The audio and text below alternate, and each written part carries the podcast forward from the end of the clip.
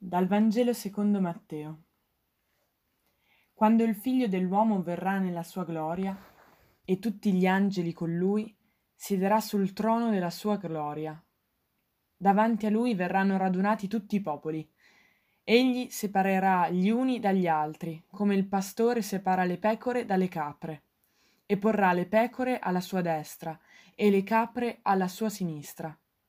Allora il re dirà a quelli che saranno alla sua destra, Venite, benedetti del Padre mio, ricevete in eredità il regno, preparato per voi fin dalla creazione del mondo, perché ho avuto fame e mi avete dato da mangiare, ho avuto sete e mi avete dato da bere, ero straniero e mi avete accolto, nudo e mi avete vestito, malato e mi avete visitato, ero in carcere e siete venuti a trovarmi.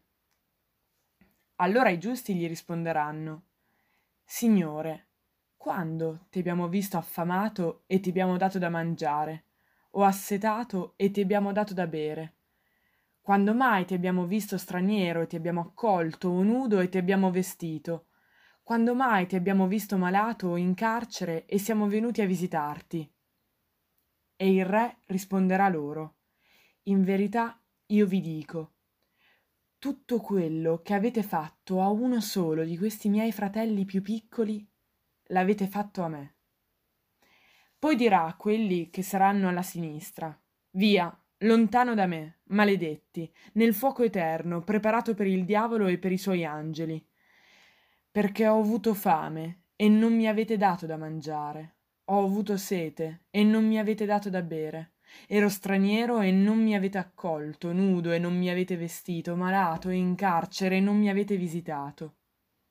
Anch'essi allora risponderanno Signore, quando ti abbiamo visto affamato, assetato, straniero, nudo, malato o in carcere e non ti abbiamo servito?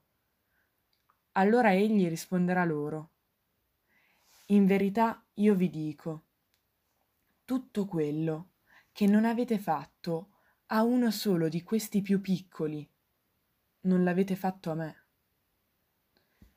E se ne andranno, questi al supplizio eterno, i giusti, invece, alla vita eterna. Ciao ragazzi, oggi volevo parlarvi di questo brano del Vangelo scritto da Matteo e, che secondo me è molto bello, parla del giudizio finale, ma ci dà anche una grande speranza. Quando la presenza del Dio fatto uomo si manifesterà, tutte le nazioni saranno davanti a lui come fratelli e sorelle, e tutti saremo giudicati, cioè amati, in base alla fecondità della nostra vita, a quanto frutto avranno dato i nostri giorni, a quanta gioia avremo condiviso. Ci sarà dunque al centro Gesù, che come un giudice separerà gli uni dagli altri, traendo dalla molteplicità il giudizio personalissimo di ogni singolo Focalizziamoci dunque su alcuni aspetti di questo testo. Lo sguardo di Cristo vede ciò che gli umani non vedono, perché dà risalto agli invisibili, ma spiazza allo stesso tempo i dannati e i beati che infatti dicono quando mai noi ti abbiamo visto affamato, ti abbiamo dato da mangiare o assetato e ti abbiamo dato da bere. Il giudizio di Dio giudica il tipo di sguardo che abbiamo avuto sul povero e sul bisognoso. Giudica il nostro chiuderci di fronte agli altri in preda alle nostre paure, al nostro orgoglio, ai nostri pregiudizi. Quante volte infatti abbiamo ridotto la nostra fede ai 50 minuti della messa della domenica, senza poi preoccuparci dei bisogni dei nostri amici, dei nostri familiari, parenti, che Dio ci ha affidato. Quante volte abbiamo difeso i crocifissi sui muri delle scuole, senza aver mai notato però che i crocifissi sono anche sul volto degli immigrati, che cercano aiuto, oppure del compagno bullizzato e lasciato solo. Quello che viene richiesto è quindi una grammatica elementare dell'amore, che è l'unica legge che permette i piccoli miracoli quotidiani che lo sguardo di Dio è orgoglioso di vedere.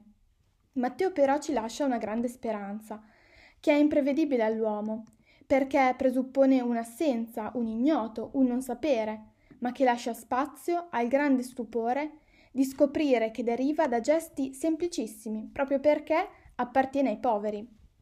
L'occhio della speranza non elimina il dolore del mondo, perché altrimenti sarebbe inverosimile. Però lo attraversa, lo guarda dal basso, dal punto di vista degli emarginati, degli ultimi, ma anche di Gesù stesso crocifisso che più di tutti si è avvicinato alla sofferenza, per dirci che lui c'è, che è con chi soffre. La speranza cristiana infatti è quella sperata dai poveri, che ne diventeranno poi giudici, e Matteo ci aiuta proprio a, a ricordarlo. Noi confidiamo che la misericordia del Padre sarà più grande delle nostre indifferenze, perché Lui non ci abbandona, ma ci sostiene ogni volta che sentiamo di poter cambiare la realtà delle cose, ogni volta che andiamo controcorrente per difendere chi non ha questa forza, anche se questo ci costa fatica. Gesù lo sa e infatti si offre di dividere questo peso. In quell'abbraccio tu per tu con Lui ci accorgeremmo noi stessi che avremmo potuto godere di più della Sua presenza, quando non l'abbiamo riconosciuto, quando non l'abbiamo vestito, visitato. In fondo siamo stati meno tempo con lui e questo ci dispiacerà. Lui però sarà lì con noi per sempre.